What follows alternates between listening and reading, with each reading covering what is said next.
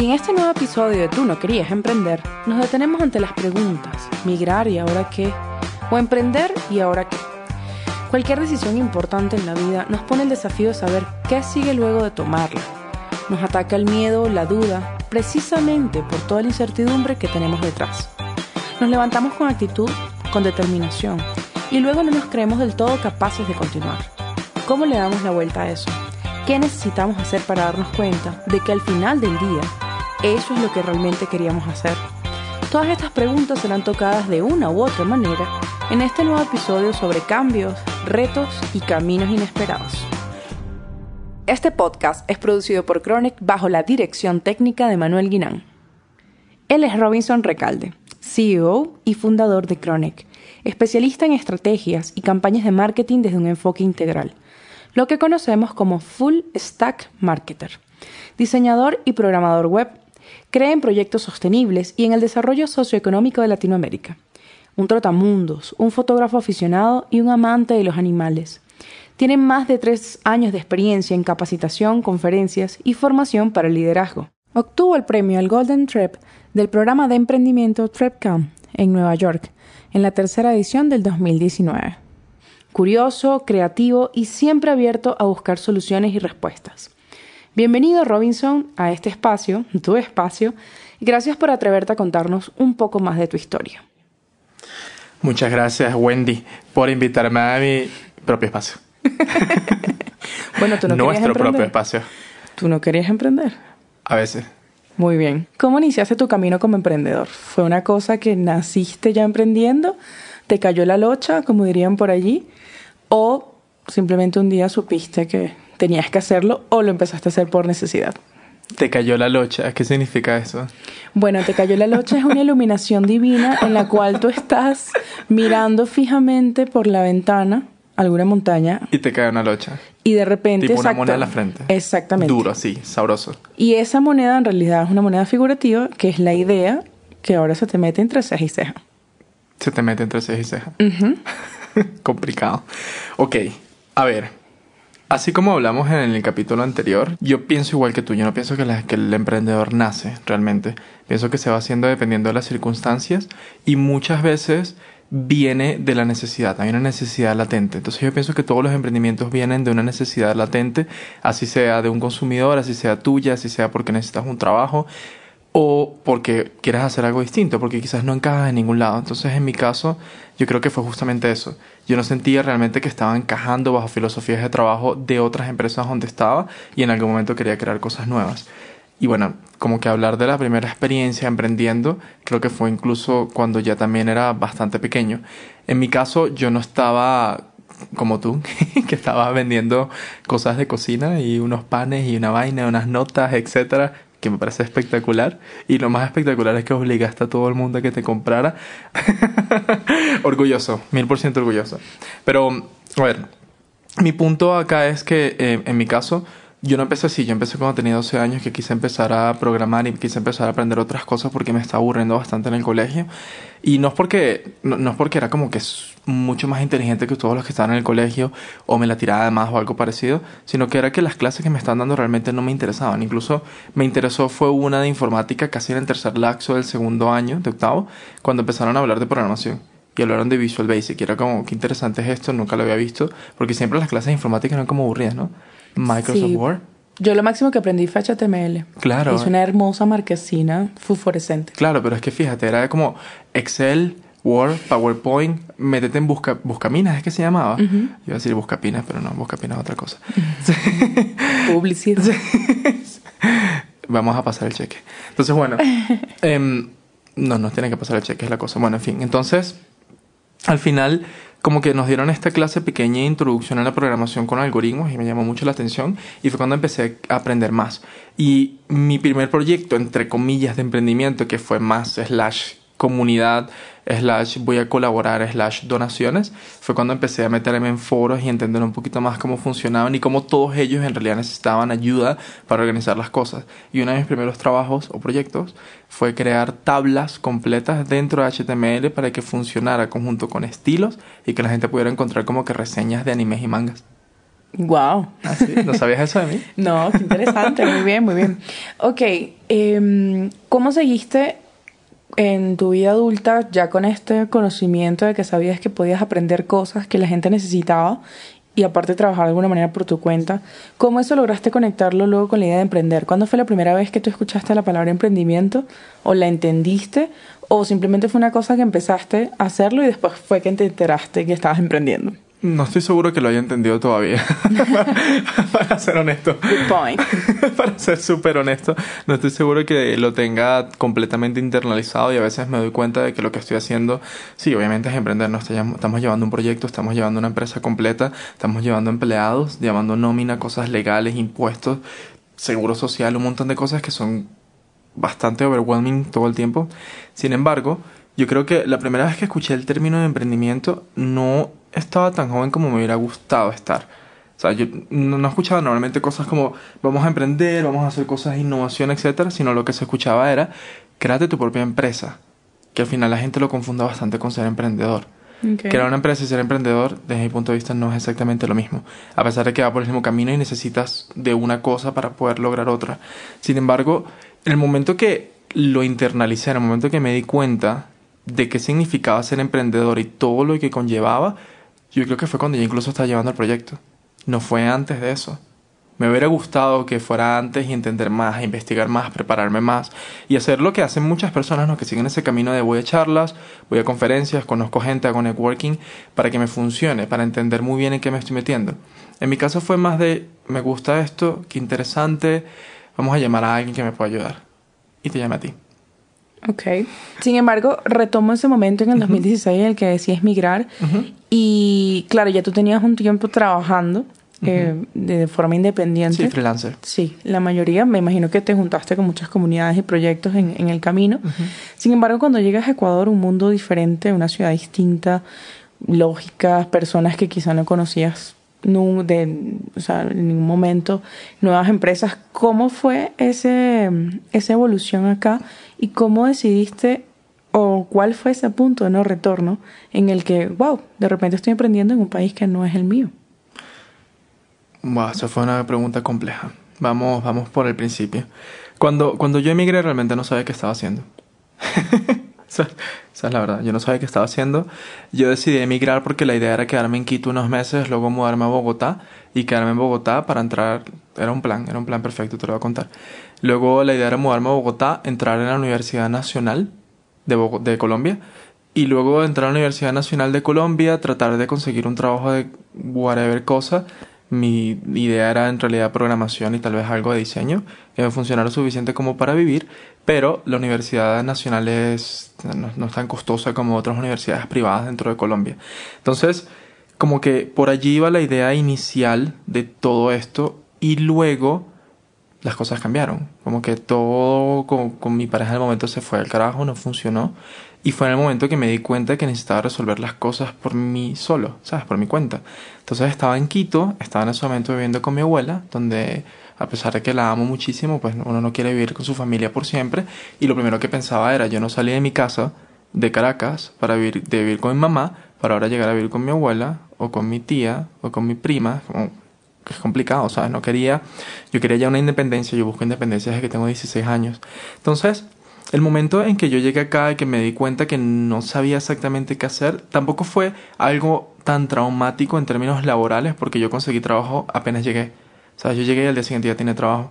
Lo que hice fue mandar unas pruebas a un lugar donde hacían, yo ni siquiera me acuerdo cómo se llama, estas cosas donde ponen las camisas y le pegan los estampados ¿Cómo, se llama eso? Em, no me acuerdo, pero sabes, la plancha y la cosa que tienes que hacer diseños para pegarlos dentro de la tela para que todo te funcione. Sublimación. Ajá, esa es la palabra, gracias. Entonces, eh, sí, trabajaba de sublimación, de diseño, etcétera. Y bueno, yo me quedé con ellos haciendo diseños de buff en ese momento. Buff, camisas. Buff es como una tela cilíndrica que te pones en el cuello y lo usas para un montón de cosas. Sobre todo si, si haces eh, deportes de aventura lo usas bastante. Entonces, en ese momento me quedé como que haciendo estos diseños de Buffy, haciendo diseños de camisa, hice diseños de Batman, de Superman y un montón de cosas que a la gente le gustaba. Pero al final no terminé encajando porque sí salió como un poquito de xenofobia. Y fíjate, era el 2016. 2016 la, xenofobia no era tan fuerte como después del 2017, que fue la gran crisis, digamos, cuando explotó todo y la gente empezó a salir como loca, obviamente por la crisis, ¿no? Entonces, luego en el 2016, recuerdo que este señor me dijo que yo tenía que estar muy agradecido porque él me daba trabajo, entonces yo necesitaba hacer todo lo que él me dijera.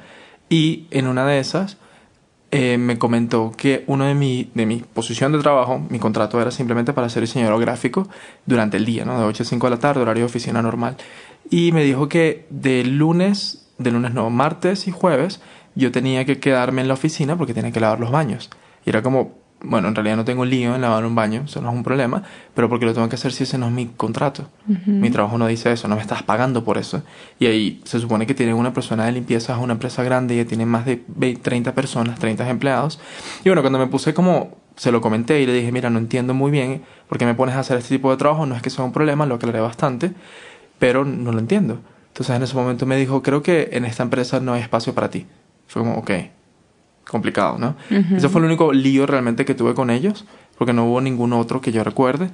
Y bueno, a partir de eso, eh, eso fue un mes y medio después de trabajar con ellos. Al mes y medio, también como que entré en un proceso de crisis extraños en el cual yo no sabía qué quería hacer con mi vida. Entonces dejé de trabajar por un mes. Un mes entero que no trabajé que era como no sé qué hacer, no sé qué voy a hacer, no sé para dónde ir, no conocía la ciudad, no conocía amigos, no conocía gente. Entonces entré en una depresión ahí bien fastidiosa en el cual para mí todos los días estaban grises, ¿no? Y en ese momento vivía en una parte de Quito que hacía muchísimo frío. Entonces como que todo, imagínate todo, la atmósfera entera de todo gris, no hay trabajo, no tienes dinero, no puedes hacer esto, no puedes hacer aquello, no puedes salir a correr porque, no sé, te da frío, te da flojera, no tenías los zapatos correctos, qué sé yo. Y a partir de allí, como que el mes siguiente, que ya había terminado de legalizar todos los papeles, etcétera, en Ecuador, ya fue cuando decidí buscar trabajo otra vez. Y busqué trabajo de cualquier cosa, lo primero que saliera. Y no sé, imagínate que decidí buscar trabajo un martes, el miércoles ya tenía trabajo. O sea, fue la verdad que súper, súper rápido. Y empecé a trabajar en Claro. Hmm. Sí, empecé a trabajar en Claro. Y en Claro empecé a trabajar como agente de estos de call center de ventas. Y allí como que tenía, era, era un poco interesante porque tenía metas. Entonces la meta era como que si vendes tanto a la semana, te ganas tal cosa. Si vendes tanto al mes, te ganas tal cosa. Y como yo no soy competitivo... no, un poquito nada más. gané todas las metas en el primer mes. Porque justamente para mí no era una competencia. Y también en ese momento era como, oye, necesito recuperar dinero. Entonces para recuperar dinero lo más fácil es hacer este trabajo súper bien. Nosotros entrábamos a trabajar a las 8 de la mañana, salíamos a las 2, yo llegaba a las 6 y media. Se llega a las seis y media de la mañana para preparar todas las cosas. Obviamente no podía empezar a atender teléfono sino hasta las 8, pero de las seis y media empezaba como que a estudiarme los manuales que ellos tenían, entender un poquito cómo funcionaba toda esta cuestión de los planes que vendían, cómo era la cosa, cómo era la empresa, cuál era el tipo de público a que yo me estaba dirigiendo, porque eso era muy importante para saber qué tipo de lenguaje tenía que usar para hablarles. No podía hacer algo súper meticuloso, no podía hacer algo súper formal, porque normalmente ponían llamadas directamente a personas que están en lugares rurales. Entonces ya era un poquito más complejo, ¿no? La comunicación a veces me costaba entender. O sea, no entendía qué me decían y yo lo que decía es, oh, ok, señor, eh, bueno, fíjese, esto es importante. Yo pienso que a usted le puede beneficiar bastante comunicarse más con, las, con sus seres queridos. Y ya, empezaba a vender un poco, un montón, pero muchas veces no entendía qué me decían. Entonces, para anotar los datos, era como, ¿cuál es su nombre? ¿Qué, qué, perdón ¿qué dijo? Entonces tuve, tenía que pasarle como que mi audífono a otro compañero que tenía más experiencia ya en el área y él escuchaba y decía, bueno, es tal cosa, ok, perfecto, excelente, listo, gracias.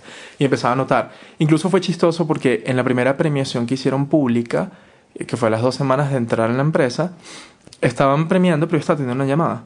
Y estoy teniendo una llamada. Yo no estoy para que premien ni para ese tipo de cosas. De hecho, los almuerzos y las horas libres yo me la tomaba al último momento para que llegara justamente cinco horas y media y yo me pudiera ir. O a veces no lo tomaba en general, porque quería quedarme a seguir haciendo, a seguir trabajando, porque necesitaba cumplir las metas. Entonces, claro, todo eso es decisión propia, ¿no? Entonces, en, en ese momento que estaban haciendo la premiación, decían, bueno, la premiación como que a la estrella nueva y tal, que está surgiendo dentro del equipo bajo la gestión, que se llama Verónica, creo que era mi supervisora, no me acuerdo el nombre de ella, y me mencionaron pero yo estaba teniendo una llamada. Entonces era como que todos empezaron a aplaudir porque en ese momento todo el mundo dejaba de trabajar y empezaba a ir para allá. Todos empezaron a aplaudir y tal y llegaba la supervisora a buscarme, mira que ganaste. Y yo le decía, pero ya va, que estoy, estoy, estoy atendiendo una llamada. No, pero ganaste, ¿qué coño me está ganando? Estoy atendiendo una llamada, cálmate. Entonces seguía mi vaina anotando las, las cosas como que el contrato, porque tenía que hacer el contrato para poder meterlo en el sistema para que otra persona lo llamara y terminara la cosa. Y de repente ella salió corriendo y me decía, cuelga la llamada que ganaste. Y yo, ¿qué coño gané? Déjame en paz, estoy terminando esto aquí. Entonces terminé y luego eso fue cuando entendí que fue lo que gané. Y ahí me dieron que sí, unos libros, unas tazas, una vaina, un bono de no sé qué cosa, unos planes de teléfono de cualquier vaina. Entonces, como que eso era muy interesante porque al final, fíjate, yo ahí aprendí mucho cómo estar enfocado directamente en una meta. Y para conectarlo directamente con lo que preguntaste, que creo que la respuesta hizo un poco larga, con la parte del emprendimiento, lo entendí fue después de salir de ahí. Cuando ya salí de esa empresa y yo busqué mi primer cliente para trabajar en temas que ya conocía anteriormente en marketing, fue cuando conocí a Giti, que tenía una pastelería y también vendía té. Perdón. Entonces, como ella vendía té, tenía la pastelería, conocí a su hermana y aquí empecé a experimentarlo primero en el networking, que para mí esto era una palabra extraña. ¿sabes? Había un montón de habilidades de emprendimiento que ya sabía y que usaba, pero yo no tenía ni idea de cómo se llamaban ni de cómo la gente fancy los conocía. ¿Me explico? Sí, claro. Entonces, entonces era como, conocía a su hermana, que era una señora que me caía súper bien. Yo iba del trabajo en claro a almorzar con ella. O sea, yo salía de la empresa, me iba a almorzar a su local para hablar con ella, para tomarme un té, para pasarla bien. Y en ese momento, ojo, yo no tenía, yo tenía cero dinero. Nos hicimos amigos porque nos caíamos muy bien. Claro. Pero cuando yo iba para allá, ella incluso me regalaba los té. Wow, que son Sí. té lujosos. Claro, Giti, no te vayas a molestar. Pero ella me regalaba los té y me decía, tranquilo, toma acá porque yo me lo voy a tomar, no te preocupes, nadie se va a dar cuenta. Y era su hermana y era súper chévere porque compartíamos un rato menos. Y luego de eso me preguntó qué hacía, yo le comenté el trabajo, pero qué realmente me gustaría hacer, y fue cuando me presentó su hermana. Cuando empecé con este cliente fue cuando dije, oye, aquí hay un montón de cosas que son importantes, que podría hacer, pero hay un montón de cosas que no sé hacer. Sabes que ella me está preguntando, es como, bueno, puedes hacer esto, puedes hacer aquello, y es como, sí, yo creo que podría ayudarte en tal cosa, pero en realidad mi área de expertise no, no está por allí. O sea, mi experticia no va por ese lugar.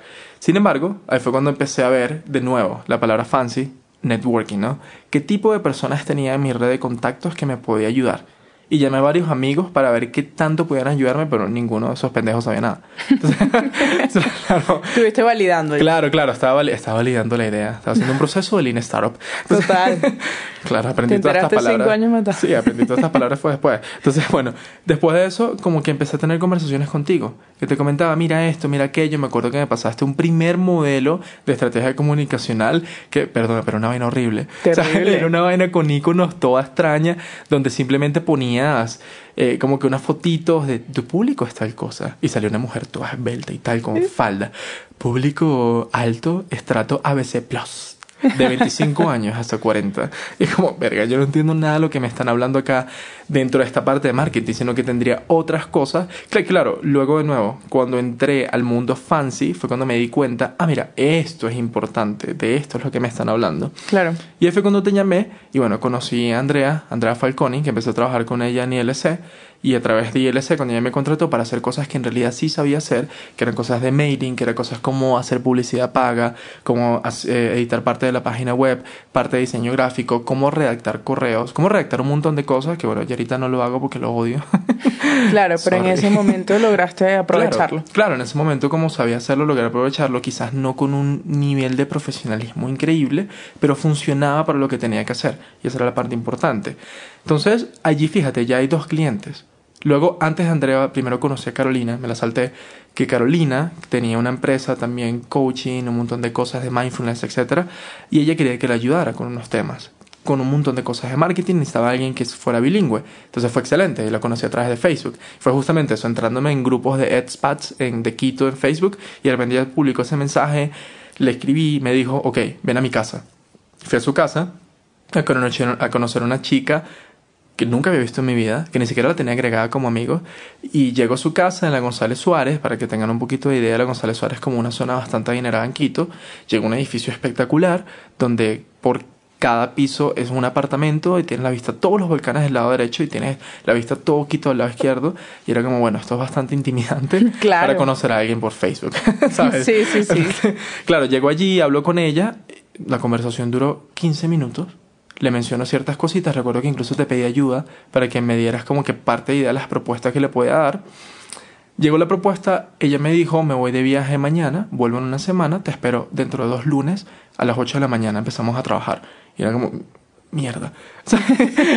y todavía tenías a GT, ¿no? Claro, no, sí, claro, seguí trabajando con GT y eh, Carolina al día siguiente me dice, ¿sabes que tengo una amiga? Le dio mi número. Andrea me llamó inmediatamente. Al día siguiente me reuní con Andrea y con Alejandro.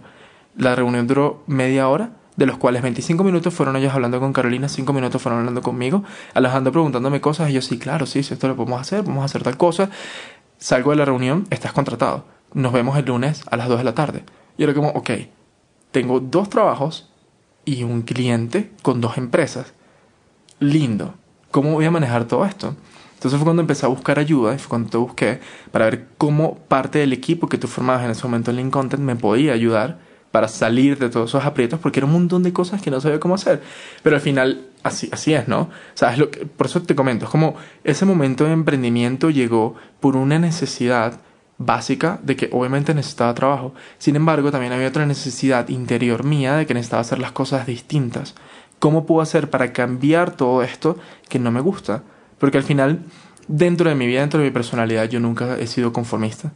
Siempre me ha gustado como que buscar más, tener más, aspirar a más, buscar como que ese tipo de cosas donde me sienta más cómodo para el momento de sentirme más cómodo, romperlo, sentirme incómodo otra vez y volver a buscar la comodidad para sentirme incómodo otra vez.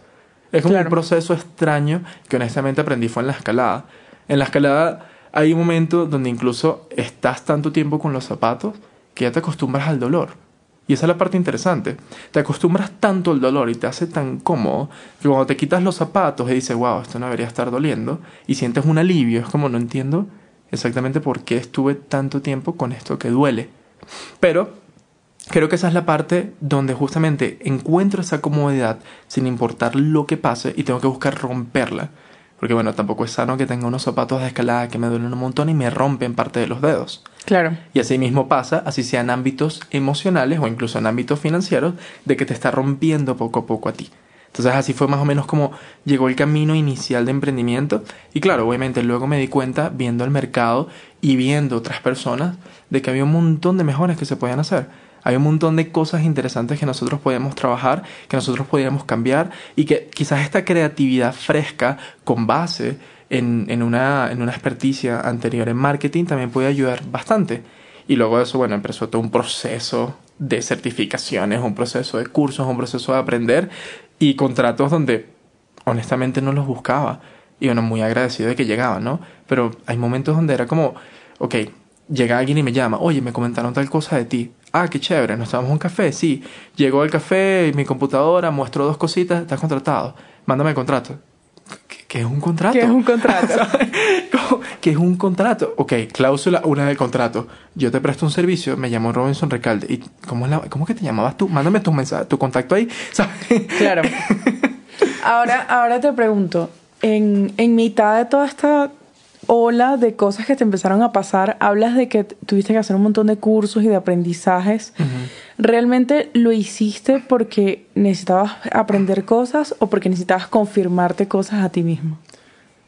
Creo que las dos. O sea, fíjate, mucho del proceso fue confirmar cosas. Era muy chistoso porque eso, llegaba a mi curso fancy de Google, donde me decía, vamos a aprender un poco sobre el niching dentro de un proceso de innovación a través de Lean Startup. Como, ¿qué carajo? What? O sea, ¿qué, ¿qué, es todo esto que me estás diciendo? ¿Qué es niche? Buscando en Google, niche. Ah, segmentación de clientes. Perfecto. Lean Startup. Ah, es la metodología para probar ideas, como algún testing, ¿sabes? Y luego que estaba probando era como, pero yo sabía hacer toda esta vaina. Claro. ¿Sabes? Porque lo había probado realmente poco a poco dentro de procesos de programación, sobre todo, porque la programación fue mi base. O sea, en la programación, en algoritmos, fue donde aprendí un montón de cosas que me ayudaron luego a continuar con todo ese proceso de emprendimiento. Claro que también me metí porque, bueno, cuando yo era pequeño, cuando tenía 12 a 14 años, yo empecé, no era una empresa, pero fue como una especie, de club, donde nosotros teníamos que, que editar mangas y editar animes. Entonces teníamos que hacer openings con After Effects donde teníamos que poner un, karaoke, pero sí súper de pinga, con vainas que explotaban y tal, estrellitas, etcétera, súper Wilshire, pero era espectacular. Y luego teníamos que hacer las traducciones de japonés a inglés y de inglés a español para poner en subtítulos para que otras personas pudieran verlo, porque nosotros queríamos compartirlo. Y en mangas era lo mismo, teníamos que aprender a editar imágenes, porque había muchos de la letra en japonés que estaban encima de la cara del personaje, de la ropa del personaje, y tenías que poco a poco en Photoshop, con tapón de clonar, allí siendo feliz, pelo a pelo borrando. E incluso aprendí a pintar en Photoshop. Entonces se hacía pinturas y todo lo demás. Como que coloreaba mangas enteros. En un momento se me ocurrió vender esos mangas y lo pude vender impresos. Se los pedí a mi mamá. Entonces era como bastante interesante porque en todo este proceso aprendí un montón de cosas de gestión de proyectos porque yo trabajaba con 10 personas. Conseguí y 10, que Claro, conseguí 10 personas a las cuales yo le dije quiero hacer esto y me dijeron sí, ok, yo te ayudo. Todos teníamos 15 años menos, tenemos 13 años. Y era espectacular porque todas mis tardes se, eran para eso. Entonces, bueno, a partir de los 12 años yo ya no salí más a la calle a jugar, digamos. Yo ya no, por eso es que nunca jugué fútbol, por eso es que nunca jugué básquet, por eso es que yo no sé jugar béisbol. O sea, por eso es que yo no sé un montón de cosas que normalmente a mi edad sabrías. Claro. Y más en una sociedad machista como la venezolana, siendo hombre, tengo que saberlo. ¿Me explico? Tengo que saber patear un balón. Yo no sé patear un balón. A mí me llega un balón y me pateo la cara, ¿sabes? Entonces, claro, entonces esa es la parte interesante. Sí, bueno. es, verdad. Entonces, eh, Fíjate, la parte donde nosotros empezamos a aprender, yo empecé a aprender un poco cómo manejar estos proyectos, también me ayudó en el futuro para entender un poco estas certificaciones que estaba haciendo. Me estaba probando, pero asimismo aprendí un montón de cosas, porque había muchas cosas que en realidad no sabía. Y fue cuando empecé a hacer los cursos de Facebook Blueprint, fue cuando empecé a hacer los cursos de Google, fue cuando me gané los certificados que tengo ahorita de un montón de empresas, incluso HubSpot, que me ayudaron para luego entender lo que estaba haciendo y conectarlo, ¿no? Y crear lo que, bueno, ya hemos llamado muchas veces anillo de marketing, muchas empresas, y la verdad es que mucha gente lo llama de formas distintas, para mí simplemente es un circulito y ya. Entonces tienes un circulito donde todas las cosas van conectadas, luego si quieres lo conectas con líneas, una estrella de David, lo que tú quieras para que quede cool y fancy, pero al final es simplemente un círculo que se va conectando y lo puedes poner si quieres en métodos digitales como un embudo, no realmente embudo, sino una línea recta con puntos de enfoque, con touch points que te van funcionando. Y vas viendo dónde vas dentro de tu camino al cliente haciendo esfuerzos de marketing.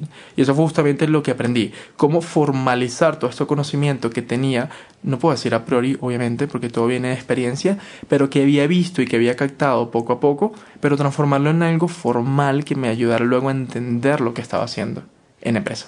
Es interesante todo lo que me cuentas porque si bien partimos de la idea de que el emprendedor no nace, es muy curioso cómo fuiste dando pasos sin saber, o sea, un poco a ciegas, y fuiste adquiriendo actitudes, habilidades, un montón de cosas que luego cuando ya te toca esta idea de emprender o de simplemente como encontrar nuevas vías o formas de trabajar, ya sentías que lo sabías, era como un reaprender más que, que aprender de la nada, ¿no? Formalizar. Exacto, y formalizar, aparte que, bueno, también como te conozco, sé que desde pequeño tuviste muchas experiencias sobre venta, te tenías que vender, hacer demasiados pitching de proyectos, de claro, ideas. ¿Te acuerdas cuando yo vendía correas de cuero?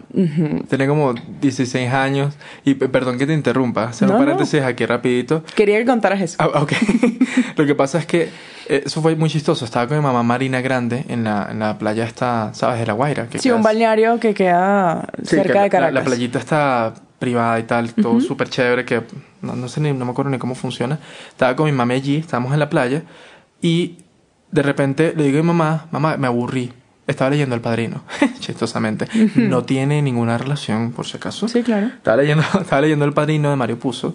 Y de repente le digo a mi mamá, mamá, me aburrí. ¿Sabes? Estoy, estoy como ladillado de tener. Ladillado significa fastidiado, por si acaso. Estoy como. Fastidiado significa.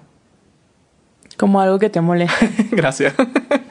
Entonces estaba allí y le digo, mami, estoy como ladillado de tener que pedirte dinero. Tenía, sí, 16 años. Ni siquiera me había terminado de graduar bachillerato.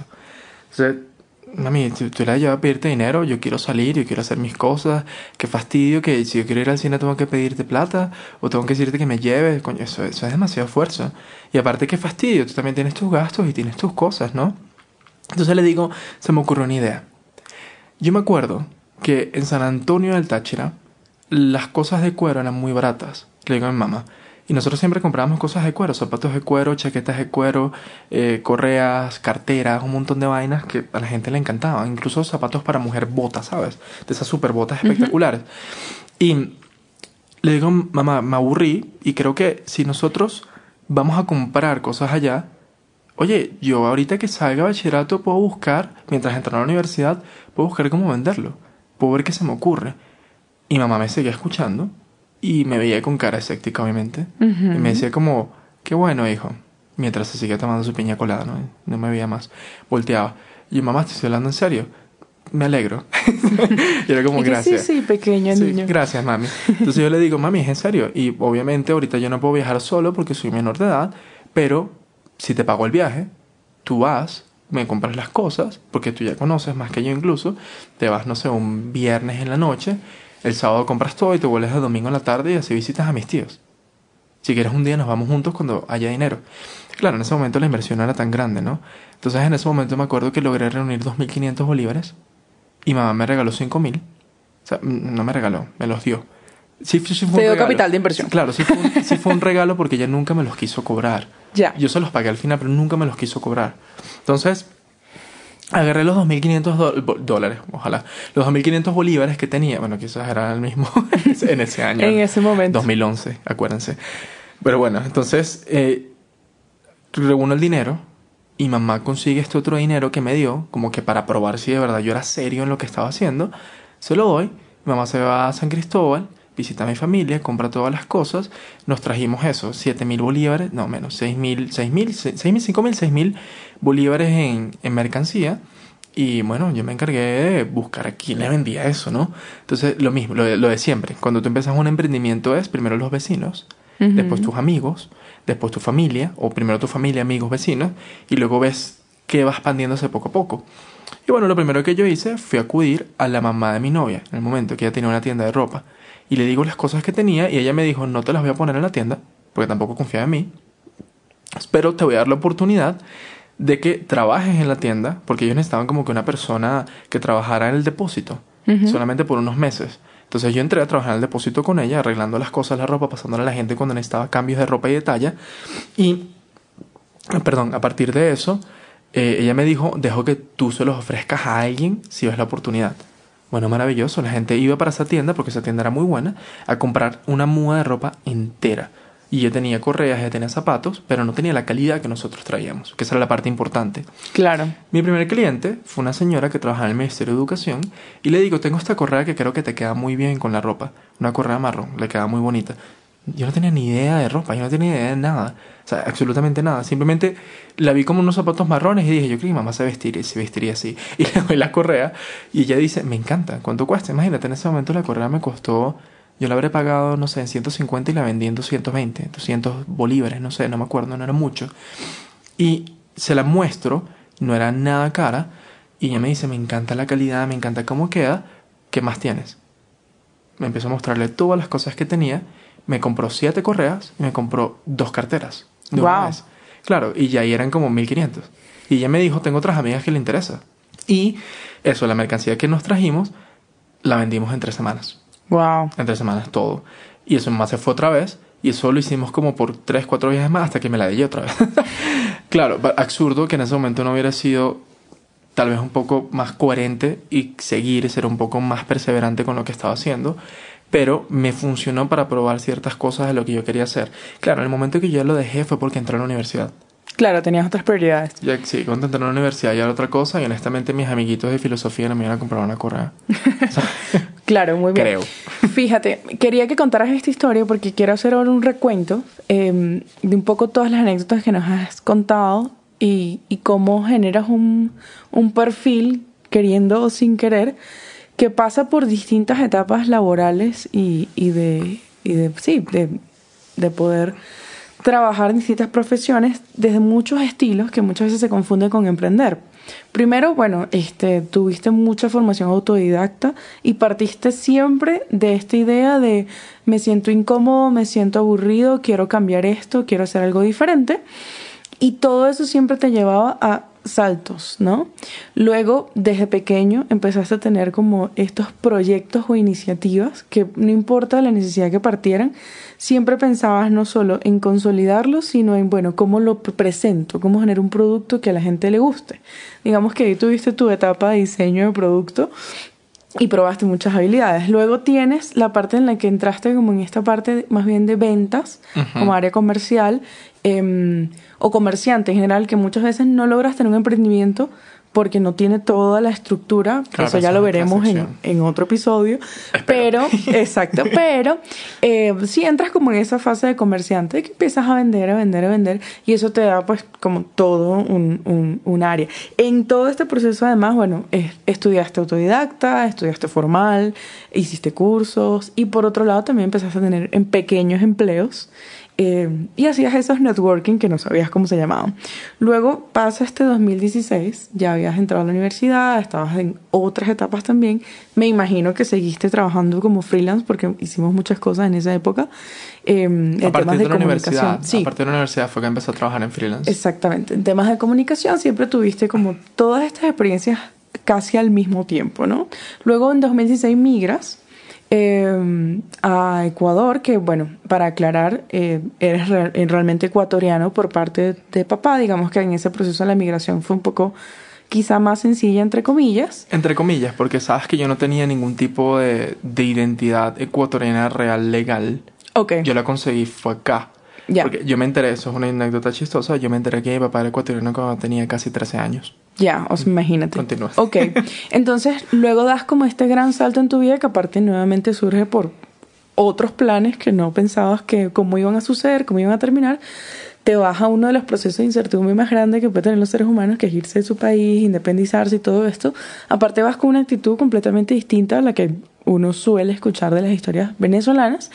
Llegas acá, enfrentas también procesos distintos laborales, porque aparte sales de Venezuela con una idea de quiero trabajar y estudiar y hacer un montón de cosas como una vida, no digo que normal, pero sí un proceso como muy regular de, bueno, vas a la universidad, luego buscas un trabajo. no había un plan real, simplemente era universidad y trabajo y, y ya. Claro, pero, pero es interesante que nos hayas contado ese plan porque a pesar de que siempre fuiste como independiente y querías hacer tus cosas por tu cuenta, nada, te surgió como este plan bien seriecito, encorbatadito, de bueno, yo quiero ir a una oficina y, ir a la universidad y tener hijos. Claro. Y todo te cambia. bueno, no lo sabemos. Pero todo te cambia. Y empiezas a tener estos trabajos. Primero tienes uno donde te dicen no perteneces. Claro. Luego hay otro donde te acogen a la semana que más gente abrumas. Sí. Luego termina por X razón y empiezas a conseguir clientes que me imagino que tampoco tenías claro que eran clientes. O sea, era como hay proyectos que me necesitan. Claro, para mí era como en el momento que estaba haciendo las traducciones de anime y manga, ¿sabes? Era como, bueno, me están pidiendo ayuda y yo, y yo tengo tardes libres. Claro, ay, por favor, es lo mismo que formatear una computadora. Claro. Ahí, ahí empiezas como nuevamente a retomar eh, todo este trabajo como independiente y comienzas a conectar con, con, personas. Aparte conectas con un entorno de coaching que muchas veces se, se relaciona con temas de emprendimiento, todos estos términos en inglés que, que tienen que ver con negocios, comercial y demás. Y, y nada, ahí como que encaminas y dices, ok, esto es a lo que realmente el mundo me ha tratado de llevar y yo huyo, vengo, oxilo, me aburro, etc. Entonces me llama la atención todo esto porque si reparamos en el, en el punto más importante o de quiebre, que es justo cuando te vas del país y toda tu vida cambia porque se te acaba el plan que tenías, em, normalmente cuando uno está en esa situación, lo que menos esperas o, piensas es, bueno, voy a trabajar independiente, a mi suerte, no sé si me van a pagar mañana, etc. Y tú empezaste a crear un proceso de emprender ¿Cómo funciona eso? Cuando tú emigras tienes ya suficientes incertidumbres y tú estabas buscando más o fue simplemente que las cosas se fueron dando? Una de las cosas más importantes que yo aprendí fue cómo relacionarme con la gente y fue gracias a mi mamá. Cuando yo veía a mi mamá cómo se relacionaba con todo el mundo y luego cuando veía a mi papá. Mi papá era una persona excesivamente popular en el momento que estaba vivo. Todo el mundo lo conocía, todo el mundo hablaba bien de él y en el entorno donde él trabajaba, que era bastante amplio, todo el mundo sabía quién era. Y en el lugar donde él vivía, todo el mundo sabía quién era. Era algo increíble. Y así mismo era mi mamá. Entonces, justamente como que ese tipo de relación yo la aprendí porque la vi en ella. Mi mamá trabajaba muchas cosas también. Y cuando la veía, yo fui muchas veces a su trabajo. Y como mi mamá tenía un trabajo dentro de un despacho de presidencia, un banco importante de Venezuela, y mamá siempre la veía en una posición de poder súper interesante, donde siempre había muchas mujeres también en posición de poder. Y esta es mi razón principal por la cual yo trabajo con mujeres muchísimo. Porque a mí me gusta mucho trabajar con ellas, son muy organizadas. O sea, son súper organizadas, siempre he visto poder en ellas. Para mí no hay ninguna diferencia con hombres. Para mí tienen exactamente los mismos poderes, exactamente las mismas actitudes, exactamente las mismas habilidades. No, no cambian nada. como yo me acostumbré tanto a ver mujeres en el poder, me gusta más trabajar con mujeres. Te sientes más cómodo. Me siento más cómodo, exacto. La otra que es importante para entender un poco cómo se conecta todo es mi experiencia que tuve en la montaña. Porque en la montaña te aprendes un montón de cosas que son esenciales luego para la vida, que son perseverancia, que son cómo trabajar en equipo, que son eh, la tolerancia al fracaso. La tolerancia al fracaso es una de las cosas más primordiales que uno tiene que aprender como emprendedor. Porque es, sencillo. Es como muy fácil y no, no estoy quitándole valor a la gente que de verdad pasa por esto porque es normal, pero es mucho más fácil llegar cuando tienes un fracaso y llorar infinitamente y quedarte ahí, a simplemente, así tengas que llorar, así tengas que patalear, luego eso como levantarte y seguir. Pero es mucho más fácil quedarte llorando. Claro. Es mucho más fácil quedarte allí. Y en la montaña lo que tú aprendes de primerito es que tienes que caminar llorando y ya está.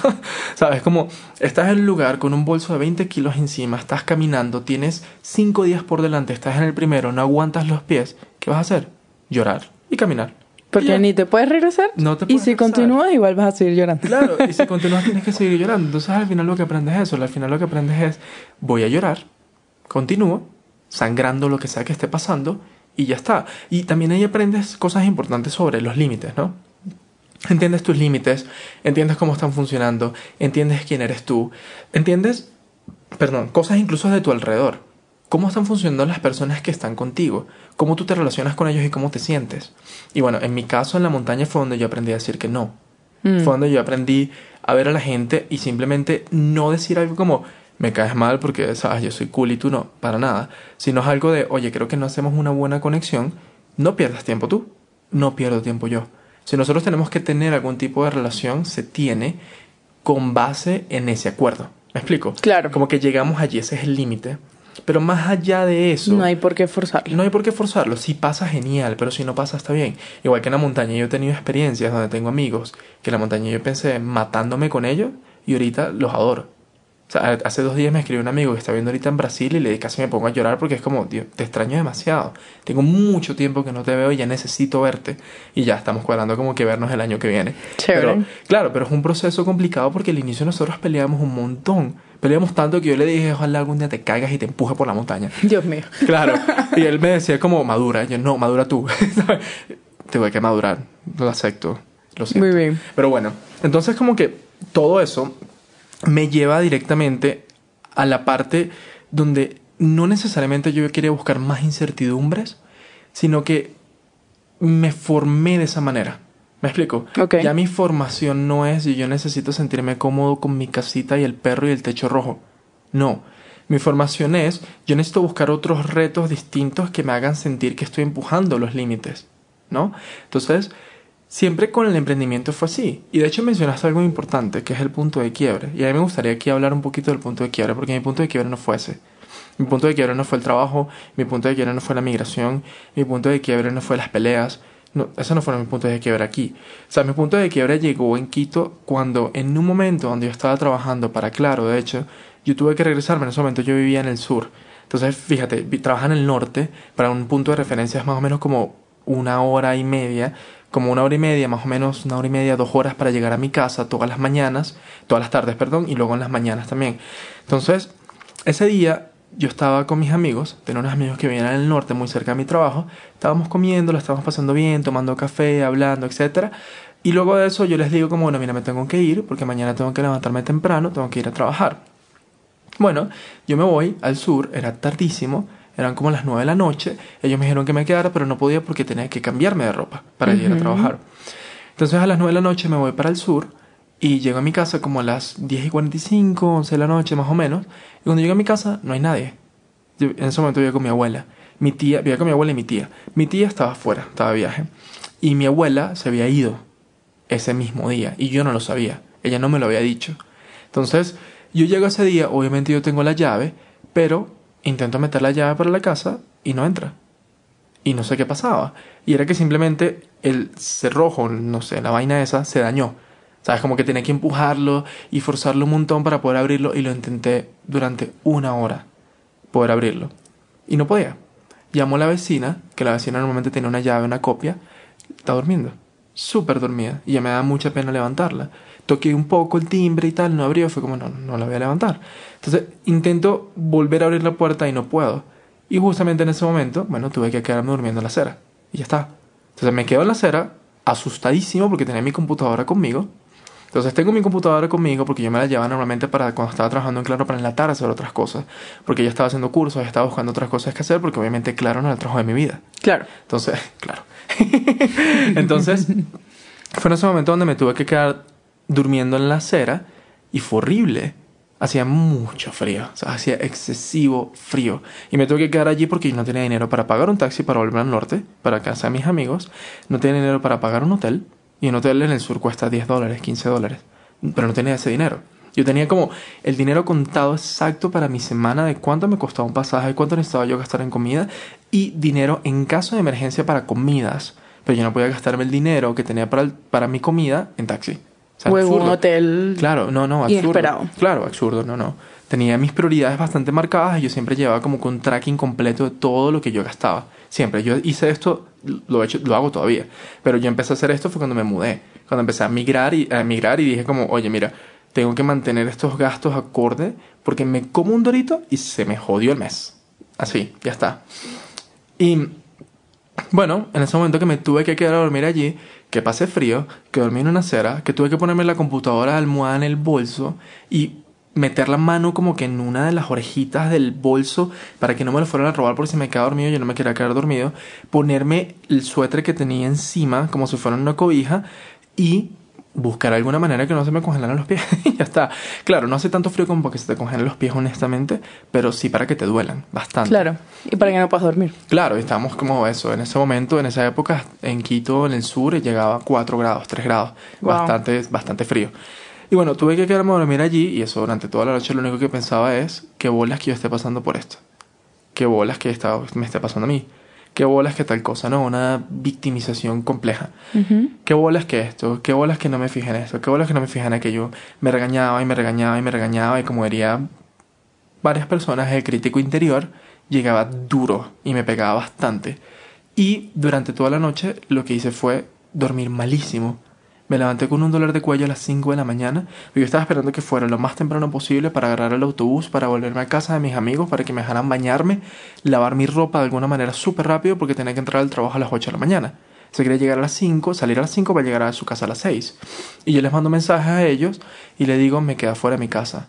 No puedo entrar, ya se habían acostado a dormir. Cuando Vanessa lo lee en la mañana, lo leyó como a las 5 y media de la mañana, dijo, qué bolas, me hubieras llamado porque no hiciste esto y tal. Y claro, también ¿por qué, me costaba tanto pedir ayuda? ¿No? Eso fue otro de los aprendizajes allí importantes. ¿Por qué me costaba tanto llamarlo desesperado, así sea 15 veces para decirme venme a buscar? Seguramente yo hubiera ofrecido pagar un taxi, me hubiera ofrecido irme a buscar, hubiera ofrecido muchas cosas. Que es probablemente lo que tú hubieses hecho por otra persona. Total, total. O sea, a mí una persona me llama desesperada, por eso le digo, vente a mi casa, ya está, bañate, te doy ropa, qué sé yo, vemos qué hacemos. Pero bueno, entonces, como que en ese momento, para mí fue el momento de quiebre. Porque yo dije, yo más nunca vuelvo a pasar por esta situación. Esto no me vuelve a pasar. Yo no, no es posible que no tenga dinero para un hotel. No es posible que no tenga dinero para esto. No es posible que yo no pueda agarrar un taxi que costaba 20 dólares. O sea, no es posible que mi vida esté tan precaria que yo tenga que quedarme acá. Y fue en el momento que yo dije, tengo que buscar alguna manera algo que me dé sustento. Y es algo que me dé sustento al mismo tiempo tiene que hacerme feliz. Porque la montaña, justamente, eso fue lo que me dio. La montaña, lo primero que me dijo fue, si tú no eres feliz, no lo logras. Claro. Y ya, y tú en la montaña tienes que estar feliz. Y tiene mucho que ver con esa determinación y esa parte de no estoy buscando exactamente tener más incertidumbres, sino lo que estoy buscando es lograr estos proyectos que me propuse de la manera como lo quiero hacer. Porque para mí tiene muchas más validez si lo logro de la manera como lo quiero hacer. ¿Sabes? Si lo logro siendo feliz, si lo logro ayudando a la gente, si lo logro buscando una manera de que sea sustentable, sostenible y que todas las personas que estén envueltas en lo que estoy haciendo se sientan tranquilos. Porque al final, honestamente, lograr dinero en muchas formas, muchísimas formas. Mi intención es lograr dinero. Mi intención es lograr cambio, mi intención es lograr progreso, mi intención es lograr algo que a mí me deje muy orgulloso y que deje alguna huella, así sea en una sola persona, que lo ayude a cambiar. Con eso estoy súper contento. Entonces es como que eso es justamente lo que estaba buscando poco a poco. Y eso fue lo que me di cuenta en esa noche. Esa noche nunca lo olvido. O sea, yo, me acuerdo cómo estaba vestido. Y me acuerdo qué bolso tenía. El bolso lo boté. Yo, yo boté todo lo que tenía en ese momento. Porque yo dije, esto no lo puedo volver a tener. Esto no lo quiero tener conmigo. Y fue cuando empecé el proceso completo de transformación. Y fue cuando incluso, en ese momento fue un cambio, fue un cambio bastante profundo. Porque en ese momento fue cuando yo decidí separarme un montón de gente. O sea, agarrar y dejar hablar a un montón de personas. Dejar de mandar mensajes a ciertas personas que no me hacían muy bien. Dejar de revisar ciertas cosas en internet. O sea, dejar de incluso perder tiempo con ciertas cosas que no me aportaban nada para lo que necesitaba en el momento. Y fíjate, para mí ese proceso fue tan complejo que yo incluso duré casi, qué sé yo, ocho meses sin realmente salir a algún lugar. Cuando salía en lugar en esos ocho meses era porque alguien me invitaba. Y alguien me invitaba significa que me pagaban. Ya luego sí fui conociendo gente, fui haciendo otras cosas, pero me privé de muchísimas cosas, a pesar de que ya empecé a tener el dinero para hacerlo, justamente porque yo decía que no me puedo volver a pasar lo que me pasó en ese momento. Claro, empezaste a crear otro tipo de plan después de haberte sentido tan vulnerable. Claro, y eso justamente todo eso me llevó a, oye, mi vida es una sola. Si yo no aprovecho lo que voy a hacer ahorita, si yo no aprovecho mi juventud, la, la voy a perder, ¿sabes? Ya se va a perder en algún momento. El cliché, ¿no? Me voy a levantar a los 40 años diciendo qué coño he estado haciendo durante toda mi vida. Ahorita me vuelvo me levanto, ¿qué coño hice ayer? claro. no, no, pero, pero es otra perspectiva. Ahora, Robbie, ya para cerrar, yo quisiera que em, bueno, juntáramos un poco todos estos temas que hemos hablado y dejemos algunas reflexiones o, o, tips mucho más puntuales que tú quisieras darle primero a cualquier persona que tiene el miedo a lanzarse a emprender desde la situación donde esté. Y también un, un bonus ahí de, de, tips para esas personas que están en un proceso migratorio o un proceso de vulnerabilidad y aún así tienen esta chispa de querer emprender o hacer algo de forma independiente o tomar esa oportunidad y no se atreven. Me gustaría hablar de dos temas acá, uno la migración y el otro el emprendimiento, porque sí siento que son bastante distintos. Fíjate, en la migración, perdón, en la migración como que nosotros tenemos bastantes procesos donde nos ponemos bastante sensibles y somos muy vulnerables. Y muchos de estos procesos nos llevan directamente a querer las comodidades que antes tuvimos o que nunca tuvimos y ahora queremos, ¿no? Esos son procesos normales, son procesos que todos hemos tenido y que todos vamos a tener, donde sea que estemos. Entonces, en la migración, como que algo que a mí me ayudó bastante fue entender directamente que ser vulnerable no es malo. Primero. Lo otro, entenderte es mucho más importante que incluso lo que está pasando a tu alrededor. Si estoy triste, tengo derecho a estar triste. Si estoy feliz, tengo derecho a estar feliz. Si estoy molesto, tengo derecho a estar molesto. La cuestión es cómo lo manejo. O sea, es cómo hago para que a otras personas no le afecte o cómo hago que para mí funcione. Si estoy molesto, tiene que funcionar para mí. Si estoy triste tiene que funcionar para mí, si estoy feliz tiene que funcionar para mí. Y muchos de estos procesos se ven, no, sé si subyugado sea la palabra, pero se ven un poco complicados tal vez, sea lo que estoy buscando, cuando requieren de otra persona, ¿no? Mm. Claro, obviamente es muy importante, no estoy hablando nada más de pareja, ojo, estoy hablando de, pareja, estoy hablando de mamá, estoy hablando de hijos, estoy hablando de, de, amigos, estoy hablando de cualquier tipo de persona que tenga influencia, claro, jefe, cualquier tipo de influencia. Eh, es importante entender que todo este proceso es nuestro, ¿no?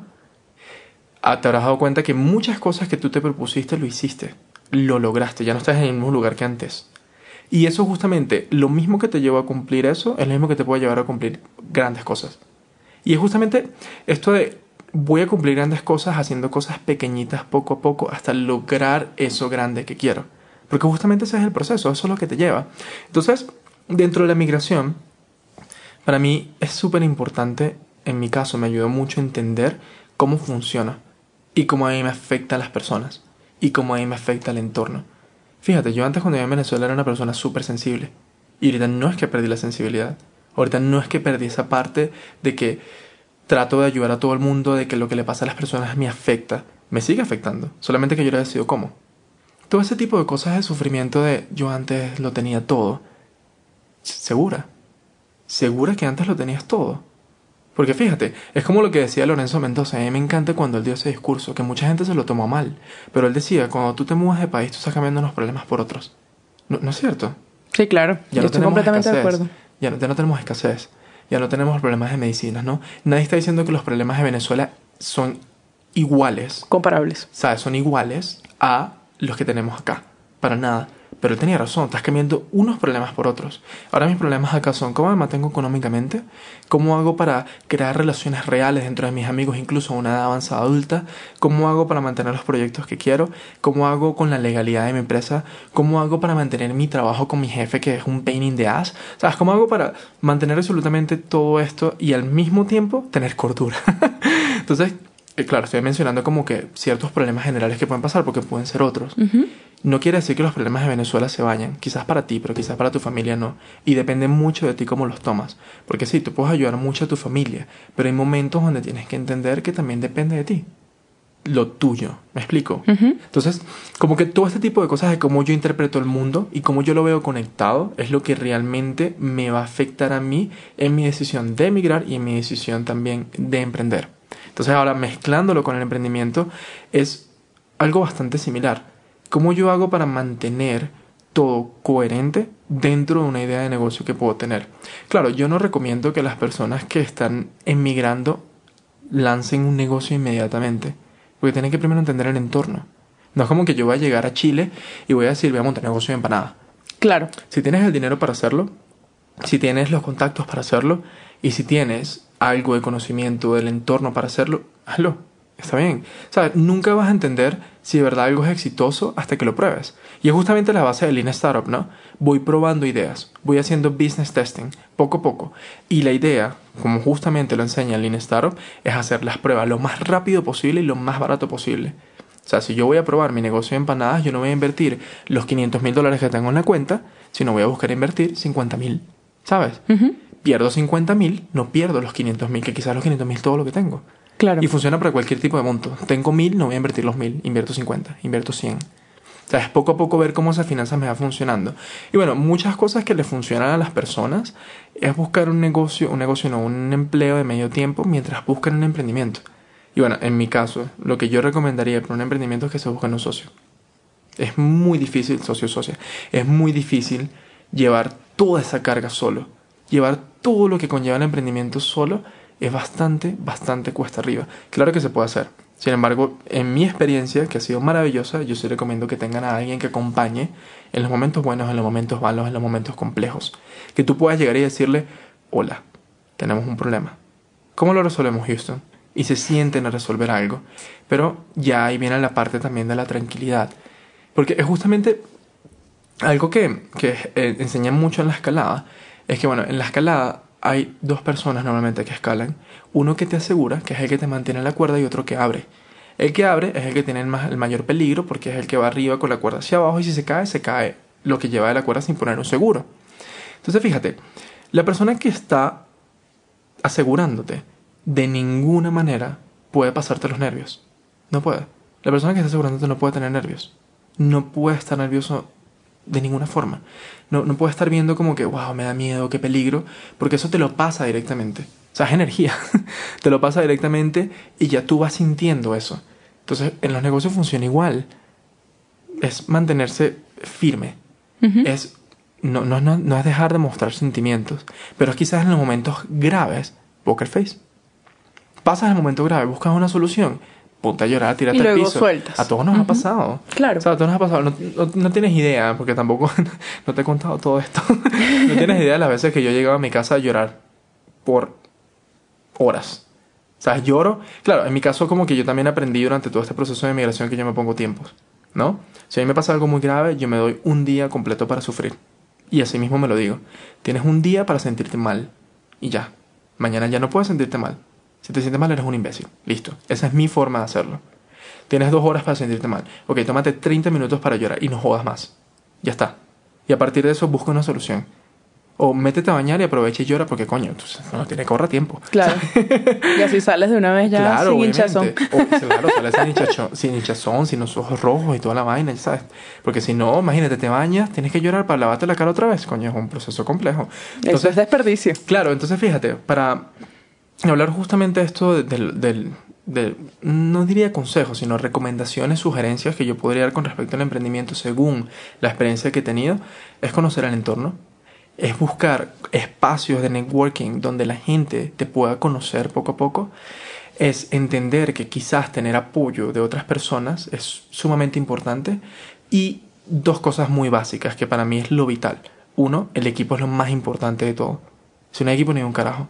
Si no tienes un equipo comprometido, si no tienes unas personas que confíen en ti y que tú confíes en ellos, ¿para qué coño los tienes? Y dos, tienes que tener un producto de calidad. Si tu producto tu servicio no es de calidad, esa es la parte más importante. ¿Qué estoy pagando? Estoy pagando por eso.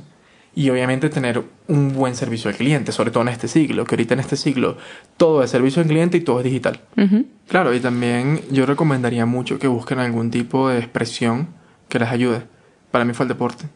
¿Sabes? Cuando yo estoy muy molesto, yo me voy a correr. Cuando yo estoy muy triste, me voy a correr. Cuando estoy muy feliz, me voy a correr. Y cuando necesito despejarme completamente, me voy a la naturaleza. Me quedo allí, escuchando las aves, viendo un montón de plantas, me voy al mar. O sea, voy a cosas donde me quiten todo el ruido externo y me pueda entender otra vez. Porque ahí justamente es cuando se me ocurren las ideas. Mis mejores ideas me han pasado cuando voy caminando en la montaña.